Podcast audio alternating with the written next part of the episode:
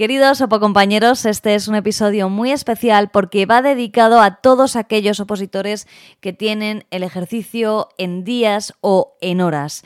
Yo sé por experiencia propia que es un momento horrible, que lo pasas fatal, que siempre piensas que se te olvida algo, que estás soñando con el día del examen eh, desde una semana antes por lo menos, que crees que te va a salir mal, pero todo esto es un, bueno, un bloqueo que hace nuestra mente quizá porque de alguna manera tenemos que protegernos ¿no? del fracaso más absoluto que para nosotros es pues, suspender el ejercicio o peor, aprobarlo y no conseguir plaza. Como yo estoy metida en todo esto, hemos contado con alguien que ya lo ha superado y que nos va a dar unas técnicas y unas herramientas para que salgamos adelante, para que controlemos los nervios, para que vayamos con una actitud positiva al ejercicio y sobre todo con cierta planificación que nos permita en definitiva estar tranquilos y tener la mente despejada para hacer el examen bien. Y cuando digo bien es lo mejor que podamos. Porque hay veces que la vida pues nos ponen unas circunstancias complejas a la hora de hacer los ejercicios. Hay situaciones vitales que, bueno, pues no es el momento y hay veces que sí, que sí que es el momento y es tu momento y es el momento de sacar tu plaza. Así que no me enrollo más, que me imagino que llevarás ya varias noches sin dormir y te dedico entero este podcast a ti que con todo el valor y todo el coraje vas a hacer un examen y estoy segura de que te va a salir lo mejor posible. Bienvenidos a este nuevo episodio de Objetivo Oposiciones, el podcast para ayudarte a conseguir tu plaza. Solo me resta decirte, antes de que pasemos a hablar con nuestro invitado, que vamos a estar este fin de semana de septiembre con todos vosotros, todos los que vais a las OPOS de la Administración General del Estado y os vamos a llevar los bolígrafos, que es, fíjate, es, es algo curioso que se nos suele olvidar, a veces llevamos de más y a veces se nos olvida el estuche, quien tenga estuche, así que no os preocupéis que estaremos por ahí para daros ánimo, acompañaros y que sepáis que entendemos por lo que estáis pasando.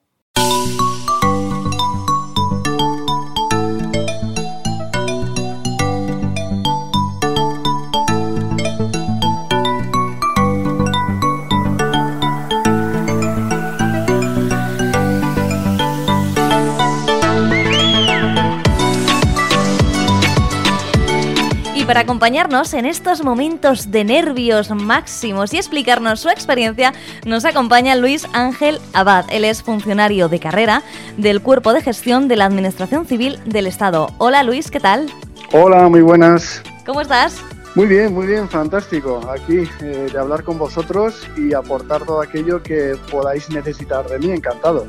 Pues necesitamos mucho y aunque nos encantaría conocer toda tu trayectoria, toda tu etapa de oposición, nos vamos a ir directamente, y me vas a perdonar, a control de nervios. Nosotros queremos saber, tú que ya eres funcionario de carrera, tú que superaste eh, los ejercicios, ¿cómo lo hacías para estar relajado los días previos al examen?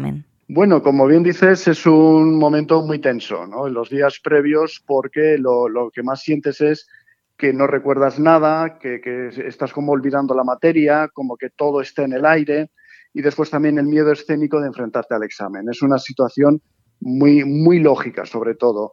Entonces, bueno, de cara a los instrumentos, eh, a mí me, me dijeron varios sistemas pero creo que realmente el que funciona es el que uno cree que es lo mejor para sí mismo. Es decir, no hay un sistema único. Uno más o menos tiene que conocerse y saber qué es lo que le puede venir mejor para estos momentos. Por ejemplo, eh, hay personas que activan un poco más la actividad deportiva, hay otras personas que totalmente se encierran total y absolutamente del mundo más que los días anteriores, digamos, de los meses previos. Entonces también les ayuda mucho más a concentrarse. Pero en definitiva, eh, también hay que entender que los nervios es algo natural, es un sistema de defensa natural. Por tanto, hay que controlarlos hasta cierto punto porque también nos advierte de que vamos al límite. Es una señal de que estamos en una situación de posiblemente de poder aprobar. De ahí vienen los nervios. Porque un opositor no nervioso es un opositor bastante encaminado a suspender. Eso también es una realidad. ¿eh? Entonces, no es algo, digamos, que, podamos hacer. Eh, al final es un poco controlar, saber que nos queda muy poco y de, alguna manera entender que es una reacción lógica. Es decir, por lo tanto, hay que positivizar de alguna manera esos nervios. Hay que saber que, esa sensación de nervios es porque estamos a punto de sacar todo lo mejor de nosotros mismos. E incluso los nervios nos van a ayudar a que en el momento en que tengamos el papel del ejercicio delante de nosotros, podamos sacar lo mejor de nosotros mismos. ¿De acuerdo? Con lo cual hay que darle una vuelta a esos nervios. Hay que entender que son favorables siempre y cuando, lógicamente, no vayan a una situación extrema donde nos causen incluso eh, sensaciones de, pánico, de, ansiedad extrema, etcétera, que es la que, hay que ser un poco, digamos, regular. A veces incluso dando unos paseos, eh, saliendo, hablando con los amigos, hablando con la gente que te quiere, que te aprecia, que te conoce, porque esos son los que van a entender tu situación también. Entonces te van a ayudar también un poco a relajarte, ¿de acuerdo? Eh, has empezado diciendo algo que es clave para todos los opositores y yo creo que eso es común porque efectivamente luego cada uno tendrá sus, bueno, pues sus formas de ponerse nervioso y sus formas de relajarse, pero el sentir que no sabes nada, qué sensación, ¿verdad? Es una sensación verdaderamente angustiosa, evidentemente, ¿no? Pero insisto que hay que entender, eh, muchas veces a mí también me gusta, después de la experiencia que, he vivido, también no solamente la, la propia, sino la ajena, porque al final es muy similar lo que tenemos todos, ¿no? Sí. Entonces también hay que, hay, que entender que una cosa es aceptar la situación y otra que te guste la situación. Claro. Hay que tener en cuenta que todo el, opositor que ha estado hasta ahora eh, no le ha gustado la situación, porque han sido muchos días de angustia, sin salir, sin tener vida social, etcétera, pero han cumplido con su obligación, es decir, han aceptado la situación pese a que no les ha gustado. Pues ahora mismo es exactamente eh, eh, tal cual lo que nos vamos a enfrentar, pero de una manera un poco más concentrada, porque estamos a casi horas, se podría decir, del examen. Entonces, hay para controlar los nervios también hay que aceptar la situación de decir, bueno, esto es algo natural. Estoy aquí a cuatro días de un examen, tres eh, o, a horas de un examen, entonces hay que aceptar la situación de que la sensación de olvido va a incrementarse, porque estamos a punto de sacarlo todo. Y cuando estamos a punto de sacarlo todo, es un momento de efervescencia donde parece que las ideas se están volando por todo nuestro cerebro. Pero es una situación figurada, que es lo que me gustaría transmitir a los opositores. Es en cierto modo un engaño mental que, que tenemos por los nervios. Hay que entenderlo e, insisto, aceptarlo, aunque no nos guste. Pero me gustaría transmitir tranquilidad, porque es una situación un poco inventada por nuestro cerebro.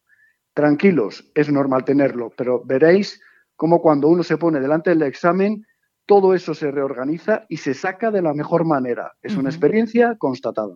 Sí, sí, es, es alucinante cómo de malo puede ser nuestro cerebro. Claro, lo hemos sometido ahí a lo pozulo durante muchos meses, así que es, es una forma de respuesta que, como dice Luis Ángel Abad, tenemos que positivizar y entender y naturalizar. Y una pregunta, ¿tú repasabas los días antes o las horas antes? Bueno, aquí mm, también me gustaría transmitir a todos los opositores que no hay un sistema único ni mejor para todo el mundo. Aquí reitero que cada uno se aplica su sistema. Yo, por ejemplo, es cierto que eh, yo vivía fuera de Madrid y a mí siempre me tocaba ir a Madrid a examinarme. Con lo cual, si por ejemplo el examen es, eh, era un sábado, pues yo el viernes, más o menos después de comer, el, viernes eh, del día previo, ya dejaba de estudiar. Me iba a Madrid, me, instalaba en el hotel que había cogido cerca de la facultad, normalmente la Complutense de Madrid. Entonces, en esos momentos, como mucho a lo mejor, pues me daba una vista genérica, ya un poco en la habitación del hotel, un poco a lo mejor de las materias más, mm, insisto, más genéricas, no, no sin ir a detalles. Pero con mucha calma, con mucha calma. Porque si no, uno eh, entra también en cierta paranoia de decir, uy, esto se me ha olvidado, esto también, esto también. Y al final el cerebro no descansa. Pero me consta que hay gente que incluso el día previo anterior está completamente sin estudiar nada, nada de nada. Pasea, va al cine, habla, sale con sus amigos con normalidad, etcétera, sin hacer ninguna excentricidad, claro. Y eso le ayuda a relajarse. Y después está el opositor que necesita cinco minutos antes de entrar en el examen, como se puede ver a muchos a la puerta de, la facultad, con todo el temario, porque le ayuda. Entonces, a mí me gustaría también trasladar esto a los opositores, que cada uno haga lo que sienta interiormente que le ayuda más, porque si no le va a generar el efecto contrario, el efecto angustia. ¿no? Si podemos encontrar algún eh, supuesto experto que diga, es mejor el día previo no estudiar nada. Puede haber opositores que ese día se estresen excesivamente porque sienten que no repasan. Y a lo mejor ese estrés les causa un, perjuicio de cara al, examen. Por tanto, que cada uno haga un poco su sistema, que se conozca y diga qué necesito para mí mismo, qué me genera mayor tranquilidad que lo aplique, que será seguro que acierte. Pues en mi caso también me topé con esos sabios que te dicen lo que hay que hacer y claro, como llevas muy poco tiempo eh, opositando, dices, bueno, pues voy a hacer caso a la voz de la experiencia, ¿no? Si dicen que es lo que hay que hacer. Mm. En mi caso lo primero que me recomendaron fue eso, que tres días antes del examen no hiciera nada. Bueno, imagínate cómo estaba yo. Claro. tres días antes, pues eso, te recomiendan ir al cine. Eh, desde luego, para mí no es estar tres días, porque para mí, claro, la, la oposición es muy importante y, y al final ni cine, ni me entero de conversaciones, ni nada. Para mí ese sistema no va. Luego, el que repasa en la puerta del examen es que yo eso de soy un desastre, con lo cual todos los papeles me los imagino por el suelo, tampoco. Yo soy intermedia. Pues eh, realmente has acertado, pero has acertado porque te has preguntado a ti misma qué es lo mejor para ti y qué te da mayor sensación de seguridad. Y eso es lo que has aplicado, con lo cual has acertado. Y eso es a lo que invito al resto de opositores a que se conozcan y hagan aquello que, en cierto modo, les, les dé mayor tranquilidad, mayor paz. Entonces, a mí, por ejemplo, lo que dices tres días antes, pues a mí personalmente creo que es excesivo. Pero oye, si hay una persona que, que, realmente le viene muy bien, que lo haga. Porque después está también ese comentario de decir, oye, después del examen, ¿tú no has notado que a la semana parece que te lo sabes todo mejor? ¿Parece que tienes las ideas más claras? Sí. Sí, y es verdad. Hmm. Pero ¿por qué es verdad? Porque ya has pasado el mal trago de un ejercicio y el cuerpo se relaja completamente. Entonces el efecto también es engañoso. Hay que tener cuidado también con eso. No es lo mismo que, que, estemos unos días descansando posteriormente al examen que previo al examen, porque la tensión no es la misma. Por eso insisto que hay que regular esa tensión, ese nerviosismo y hacer hmm. aquello que más nos relaje no tiene mayor explicación. Y hablando de relajarse, vamos al tema de drogas legales. ¿Tú has utilizado antes del examen tilas valerianas? Eh, yo que sé, hay gente incluso para orales, ¿no? Cuando tengan orales sumial. ¿Has tomado algo?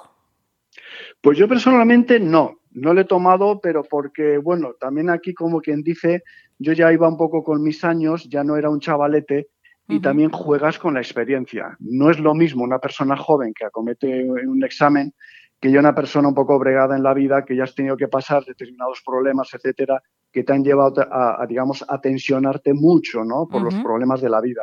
Entonces, ese, ese es un beneficio de la edad que, bienvenido sea, es de los pocos, porque después la memoria nos falla bastante. ese es el problema que tenemos, pero la gente joven va muy despierta, ¿no? Entonces, yo de cara a las drogas legales, como bien dices, pues bueno, estas supuestas tilas, etcétera, si mm, vuelvo a lo mismo, si a ti te ayudan o te han ayudado, adelante. Pero eh, también, por ejemplo, sí que advertiría una cuestión. Cuidado con lo que tomes la noche previa para relajarte y conciliar el sueño, porque te puede producir un cierto adormecimiento. Y cuidado también con el día siguiente, a lo mejor sobreactivarte con excesivos cafés. A lo mejor hay gente que se mete un vaso entero de, de café puro y tampoco es bueno. Es decir, hay que tratar de ir en un estado normal. Por supuesto, si alguien normalmente desayuna café, hombre, no dejes de tomar café ese día, porque tu cuerpo lo nota. Entonces, sigue con ese hábito. Pero si no estás habituado y te metes tres, cuatro tazas de café previo al examen, pues a lo mejor te tienen que sacar literalmente eh, eh, en una moto, ¿no? Entonces, por eso insisto que se tome con naturalidad el hecho. Hay que saber que uno está sobreexcitado, con unos nervios disparados, etcétera.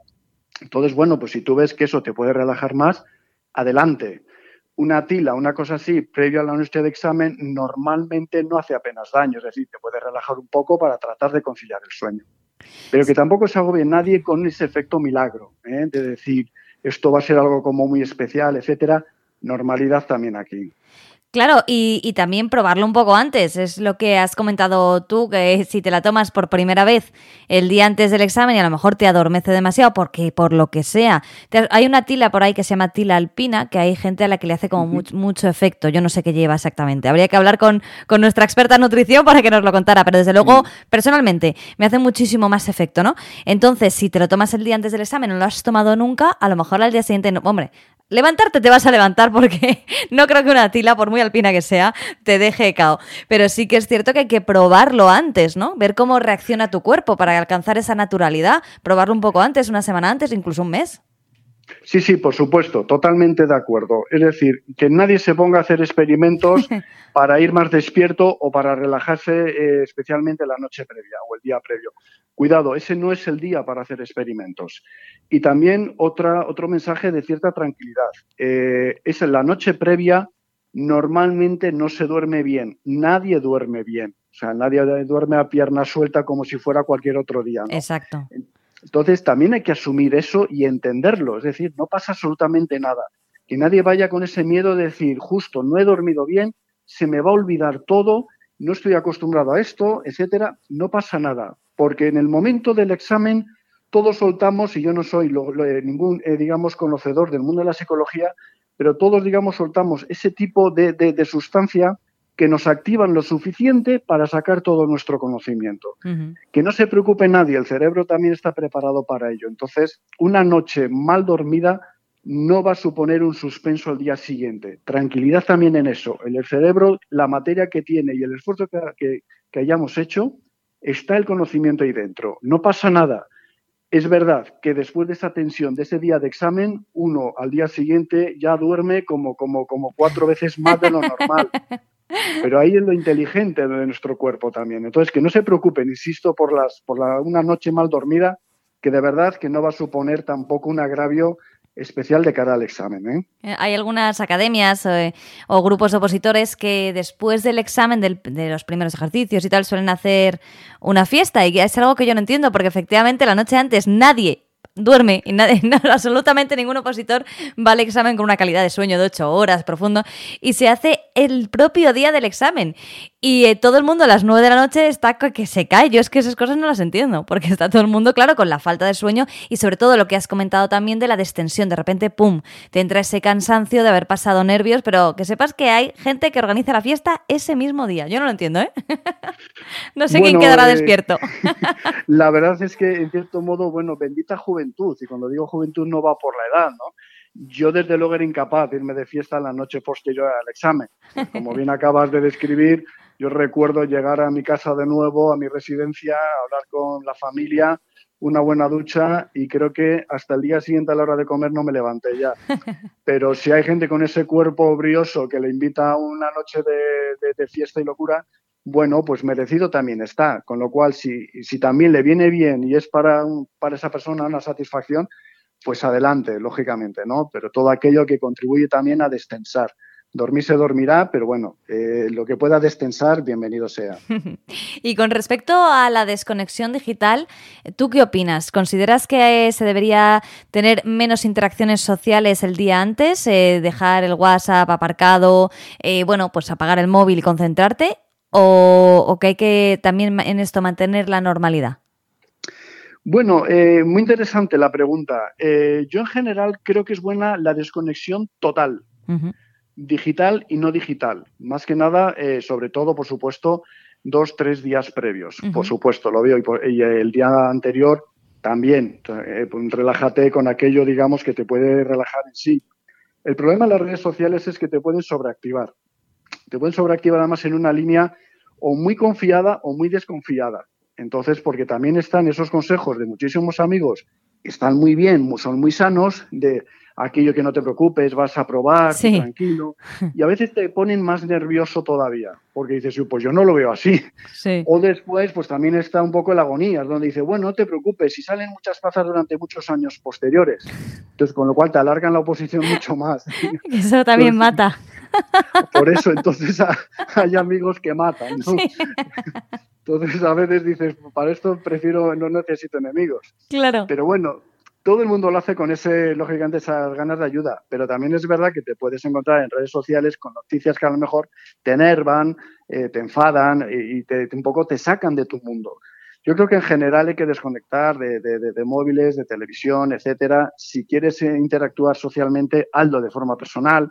Pues si tienes una pareja, pues eh, sal con esa pareja de forma normal, evita temas que te calientan o te, te, ponen un poco loco, etcétera. Normalidad. Pero yo en general sí que recomiendo desconexión, insisto, del mundo. Hasta que no hagas el examen, desconexión del mundo. Controlando nervios, pero sabiendo cuál es tu objetivo. A mí, además de, esto que indicas, hay una cosa que me ayuda mucho a estar más tranquila dentro de que hablamos de que estamos alterados, ¿no? Que es eh, el tener todo lo que voy a llevar preparado. Y esto no me no lo hice la primera vez que, o sea, la primera vez que fui a un, ejercicio de oposición, porque yo soy mucho de última hora, ¿no? En mi vida, antes, eh, en, mi vida, ¿cómo es? Antes de, ¿no? Antes que fraile. pues antes que de opositora era a la última hora. Y eso me ha ayudado mucho el tener la botella de agua, algún snack, el DNI, ¿no? El boli, todo eso preparado un día antes. ¿Qué opinas? Sí, por supuesto. Eh, es momento de tenerlo preparado previamente, desde luego. Fíjate que, bueno, ahora ya hablaríamos de, de retro, retrotraernos más atrás, digamos, en el tiempo, que cuando haces una práctica de un ejercicio, que, los opositores lo habrán hecho decenas de veces, es bueno incluso eh, habituarte a ese escenario. Es decir, cuando tú lo haces en tu casa, un supuesto determinado, con sus horas o minutos de tiempo, de duración de, igual que un examen, es conveniente que tengas ese mismo escenario, tu botellín de agua, tu snack y tal, porque eso es lo que vas a vivir después. Ahora bien, ahora mismo es posible que la, mayoría no lo haya hecho, con lo cual sí que considero que ahora mismo una persona debe decir, a ver, eh, dos bolis, porque eso, fíjate que yo voy muchas veces de, vigilante y me encuentro todavía personas que no llevan boli, o sea, sorprendente. O uno que te lleva un bolígrafo verde, dices, hombre, ya es raro, mira, con la cantidad de bolis azules y negros que hay, ¿no? Pero es normal, bueno, eso siempre es el género humano. Entonces sí que recomiendo que uno diga, oye, voy a necesitar agua porque normalmente bebo agua. Sí, pues hombre, llévate el botellín. Necesito algo de azúcar pues, para llevar un snack. Y lógicamente tus consabidos bolis. Que tampoco se trata, como me pasó a mí, de opositor en un ejercicio, donde una compañera que tenía al lado le, le conté siete bolígrafos. ¡Wow! Digo, hombre, como te fallen seis, yo me levanto del examen. Digo, esta es la negra. digo, digo, digo, esto está claro que no lo apruebo. Y ya raro es que te fallen seis bolígrafos. Pero bueno, si a esa persona le ayudaba, pues también bienvenido sea, te da la risa. Pero, pero insisto, hay que, hay que prepararlo previamente. Y además, eso dos días antes al menos, exactamente, tenerlo ya todo hecho. O sea, un poco tu botellín, tus bolígrafos más o menos nuevos, comprobando que escriban, etcétera y tu snack favorito que te puede ayudar. Sí, sí, hay que tenerlo previamente, al menos un día previo. Tú no te habrás dado cuenta, pero yo llevo con la boca abierta un rato porque has dicho que has sido vigilante de exámenes. Cuéntanos algo, por favor, ¿cómo se ve desde el otro lado? bueno, pues es una sensación curiosa, ¿no? Porque dices, yo he estado ahí no una ni dos, sino varias veces, ¿no? Entonces eres consciente de qué se siente y de qué momento están pasando muchos de ellos, ¿no? Entonces, bueno, pues es una sensación, por una parte, muy relajante porque sientes que ya está el objetivo cumplido, que lo has superado, pero por otra parte también de cierta empatía, ¿no? De decir, bueno, pues estas personas llevan muchísimos meses detrás de sí, entonces también tratas de alguna manera de relajarles. No se, no se trata de ser ese vigilante eh, con ojos de lobo, ¿no? Que dice, os vais a fastidiar, ¿no? Os voy a poner nerviosos porque yo sufrí mucho y vosotros también. No, no se trata de eso hay que empatizar y naturalizar también el ejercicio de alguna manera, pues bueno, hasta donde puedes, claro, porque tampoco puedes, tienes mucho margen. Pero bueno, de alguna manera, pues, pues hablar con naturalidad con el alumno, una determinada sonrisa, alguien que le ves un poco más tenso, una palabra de ánimo, etcétera. Pues a mí eso siempre me gusta hacerlo en las aulas siempre transmitir un poco de, mayor tranquilidad. nos quedan muy pocos minutos, pero eh, a mí me gustaría hablar de los tipos de vigilantes que te puedes encontrar en un examen, ya que estamos muchos a las puertas de... bueno, hay mucha gente que este fin de semana no va a dormir en España. Entonces, eh, ya que tú estás al otro lado, yo te voy comentando los que he ido viendo yo, ¿vale? Por ejemplo, eh, tú has dicho uno de ellos, el malvado, malo malísimo, que te coge el DNI como si no importases nada, ¿no? Ese, ese existe. No me lo puedes negar. Sí, sí. Sí, sí, por supuesto que existe. Sí, sí, parece. Normalmente son gente que parece que tiene muy olvidada la oposición, ¿no? Sí, ¿verdad? a lo mejor incluso no les debió costar mucho y no son conscientes del esfuerzo que supone. Sí, lo hay, por supuesto. Luego está el súper amable, que en este caso imagino que serás tú, en plan, pase, por favor, tal, tranquilidad, no sé qué, siéntese aquí, que te. O sea, que sabe que estás con la cabeza en otro lado y que no sabes ni dónde sentarte y te, hasta te, te coge la silla si es necesario para que te sientes. Sí, así es, sí, sí, sí. Siempre, desde luego, de todas maneras, pues con cierta firmeza, lógicamente, para, para evitar que alguno, pues lógicamente, te pueda romper la, romper la dinámica de la clase. Que venga un poco a su aire, haces a lo mejor un poco de gracioso, lo que sea. Hay que evitar eso porque realmente lo que se consigue es fastidiar a la gente que va de verdad y en serio. Claro. Entonces, siempre hay que aportar esa dosis de amabilidad al mismo tiempo que de seriedad y firmeza porque la ocasión lo requiere. Pero como bien dices, pues siempre ayudando a la gente y si alguien que se pone nervioso, se sienta mal o allí o deja las cosas aquí, etcétera, pues aportar naturalidad, que no vean como que le vas a decir levántese de la silla que esto esté suspenso. Pues hombre, no. Sí. Tampoco se trata de eso. Hay que aportar normalidad, naturalidad al acto y avisar a la gente y una determinada sonrisa, una palabra de ánimo. A mí me suele estar siempre, al menos en el aula que vigilo, aportarlo y decir, pues oye, espero que este aula de aquí salgan todos los que sean mis futuros compañeros. Tranquilidad y ya, Qué bien. ya das el tiempo. Qué bien. Y, nos queda uno por revisar, que es el que pregunta. Yo no sé si has estado tú alguna vez eh, en esa situación, pero yo sí he estado en aulas en las que los vigilantes te preguntan ¿por qué traes un cronómetro? o ¿por qué traes todo es un cronómetro? Que es como en este momento, señor, no lo voy a contestar. Eh, preguntas ¿cuánto va a durar? Que no me acuerdo, cosas así. ¿Eso por qué es? ¿Tú lo sabes? Bueno, eh, el tema de cronómetro, bueno, te refieres a que gente que traiga su propio eh, que pregunten por qué trae el cronómetro, que los vigilantes se lo pregunten al alumnado, ¿no? Sí. Bueno, yo mientras sea todo, digamos, permitido, no pregunto absolutamente nada, porque entiendo que cada uno tiene su propia organización, sus propias cábalas, entonces no me voy a meter y como bien dices, no es el momento hmm. de hacer preguntas ridículas. Sí. Entonces, eh, simplemente, pues bueno, mientras sea legal, por ejemplo, el tema de los relojes, pues ahora mismo no se permiten relojes de estos inteligentes, que, son muchos. Sí. Necesitan relojes analógicos, ¿no? De los de mi época. Sí. Entonces, bueno, pues eh, no tiene mayor, mayor cuestión, ¿no? Insisto que siempre aportando naturalidad. O con el tiempo del examen, pues bueno, hay gente que a lo mejor incluso antes de que esté todo organizado ya te van preguntando cosas, fruto de los nervios. Pues ahí aportas tranquilidad y dices, bueno, ahora comentamos las instrucciones, que siempre hay que leer una hoja de instrucciones que es obligada de obligada lectura, y ahí ya expones todo. Cuando ya están todos bien enterados, te aseguras de que lo han entendido todo, etcétera, pues ya das comienzo a la, duración, les dices lo que va a durar, lo pones en una pizarra o lo señalas como te indiquen las, instrucciones. Y cuando realmente ves que ya todo el mundo está sentado, está ya tranquilo, ha entendido las instrucciones, das comienzo al ejercicio. Bueno, pues solo nos queda, yo creo que algo que también yo considero muy importante para estar tranquilos ya cuando vaya a empezar el examen, que es el llegar prontito, ¿no? ¿El de? El llegar prontito al examen. Ah, bueno. Bueno, prontito hay personas que llegan incluso antes, mucho antes que los preparadores o los bedeles que abren las universidades.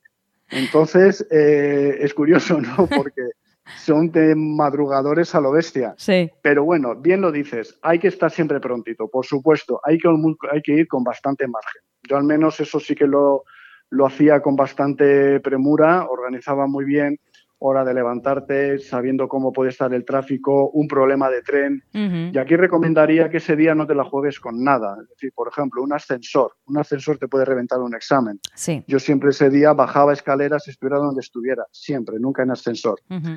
Y después, pues lógicamente, más vale que te encuentres dos horas antes allí que media hora antes pendiente de qué aula te toca. Entonces, insisto, hay que ser previsores de decir, pues si voy en mi ciudad hay previsión de cortes de metro, hay previsión de cortes de tráfico, hay previsión de lo que sea, informarte de todo eso para que no te pille el toro. Y con ese cálculo normalmente no hay ningún problema, como aquel que quiere ir en coche. Si va muy a primera hora, normalmente vas a aparcar. Entonces, eso siempre, por supuesto, bastante previsores en ese sentido. Pues yo creo que lo tenemos todo. Te voy a decir mi lista y a ver si la, la compartes, ¿vale? Ajá. DNI. Correcto. Importantísimo, ¿no? Fundamental porque no hay solución. Bolígrafo. Por supuesto, mínimo dos bolígrafos. Y máximo, pues el de aquella compañera, siete. vale. Snack. Snack en principio sí, sí, algo que sea de fácil apertura, que no moleste mucho, que no meta mucho ruido, ni te lleve un rato esto que pinzas, que no lo abres, das un codazo al de al lado, etcétera algo sencillo y que no te que tampoco te lleve que te corte el examen, algo rapidito que te lo puedas poner en la boca y a funcionar. Agua. Por supuesto. Y solo me queda el reloj. El reloj analógico. Analógico, muy importante, que nadie se lleve el smartwatch, que se lo van a quitar. el reloj del abuelo. El, abuelo, es el único que vale. ¿Me falta algo en la lista?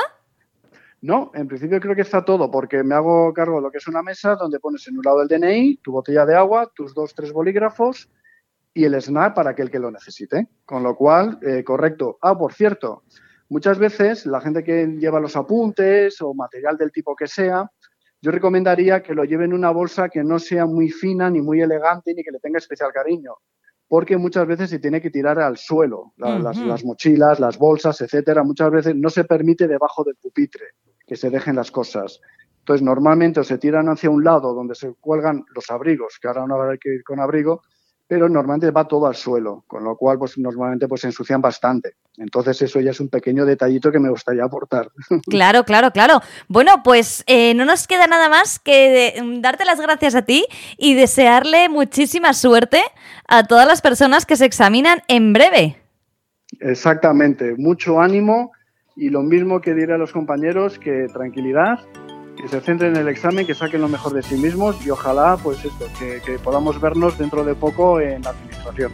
Muy bien, pues muchísimas gracias. Luis Ángel Abad, funcionario de carrera del Cuerpo de Gestión de la Administración Civil del Estado. Hasta pronto. Muchas gracias a vosotros. Un abrazo.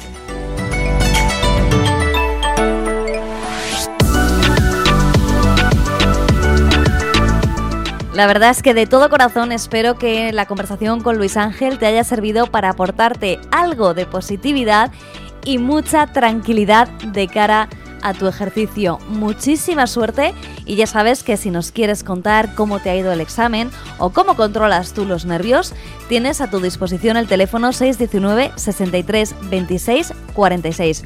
Un abrazo y que haya muchísima justicia en estos ejercicios.